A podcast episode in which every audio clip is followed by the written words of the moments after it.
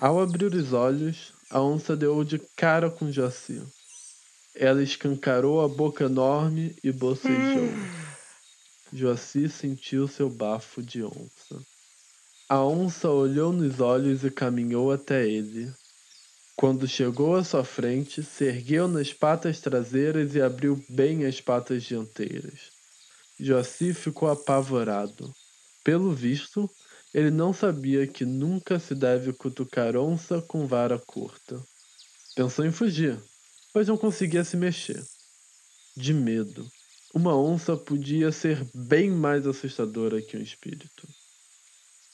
Mas a onça abriu um largo sorriso e abraçou Joaci bem forte, dizendo: Que bom que você chegou.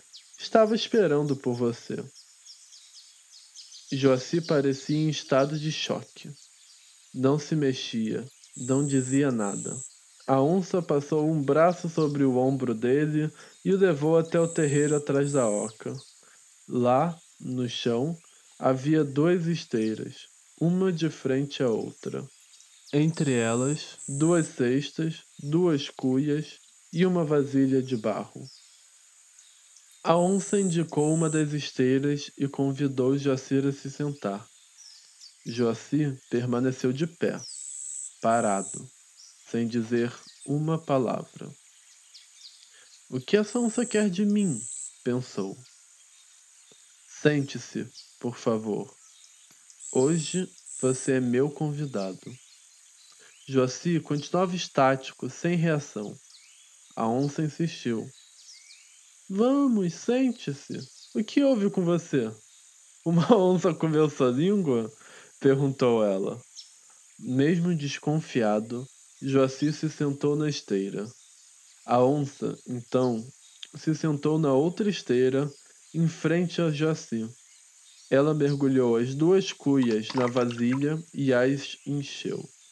Entregou uma delas a Joaci. Tome, você vai gostar.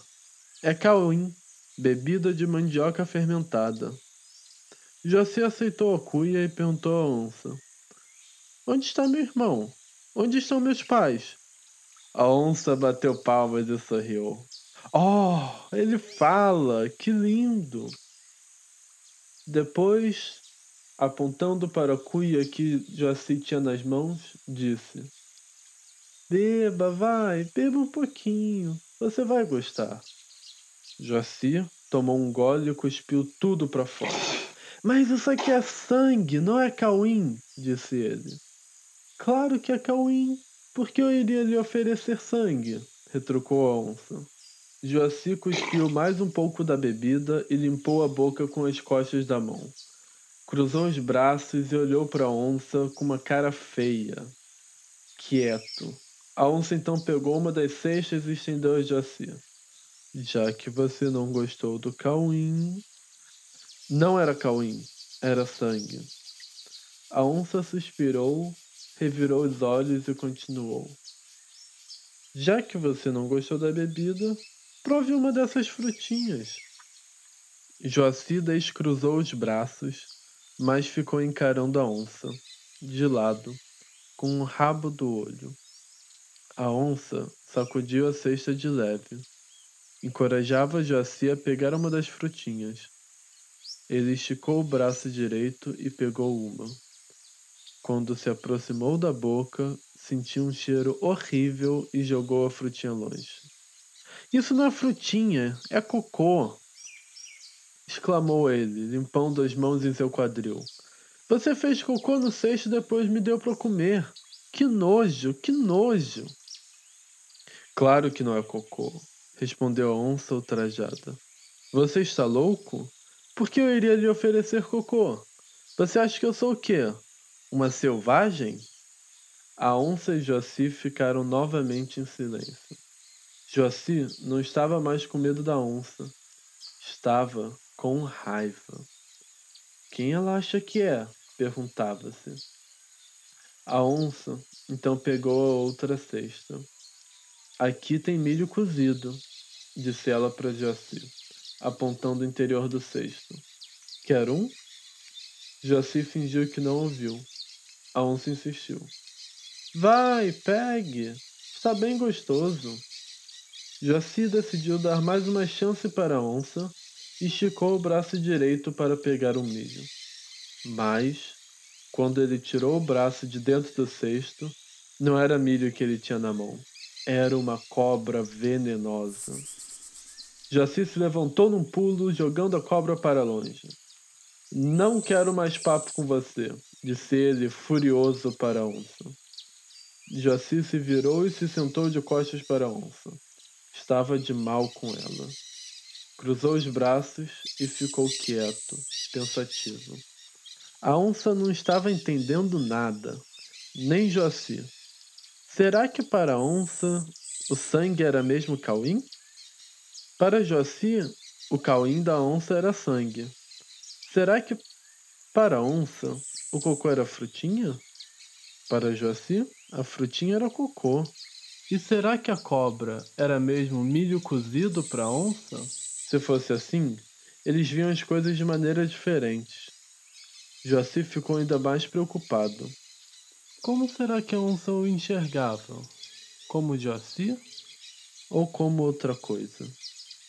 E será que para a onça, onça era onça ou era outra coisa?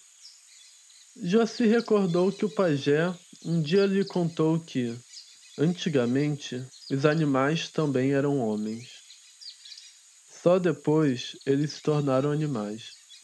Mas, no fundo, dizia o pajé, eles continuaram homens. Quando estão em casa, sozinhos, falava ainda o pajé. Eles tiram suas roupas de animais e agem como nós. Aquela onça agia como gente. Ela falava, andava sobre duas patas, bebia em sua cuia. Daí, Joci desconfiou. Se a onça se via como gente, talvez ela o visse como bicho. Talvez ele não fosse um convidado, mas o prato principal daquele banquete. Foi então que Joci se virou de frente para a onça e perguntou: O que você vê quando me vê? Um porco do mato, ora, respondeu a onça sem pestanejar. Um porco do mato assado, ainda quentinho, com cheirinho de brasa, disse ela, salivando. Mas eu não sou um porco do mato, replicou Joci. Eu sou um índio. E esse focinho redondo com dois buraquinhos perfeitos? indagou a onça, triunfante. É de índio? Eu não tenho focinho, eu tenho nariz, respondeu Joci. Ó, oh, é nariz, falou ele, apertando a ponta do próprio nariz. A onça tinha se levantado da esteira e se aproximava de Joci. Ah, se eu te pego, pensou a onça, lambendo os beiços. Delícia. A onça botou uma das patas no ombro de Joci e abriu a boca.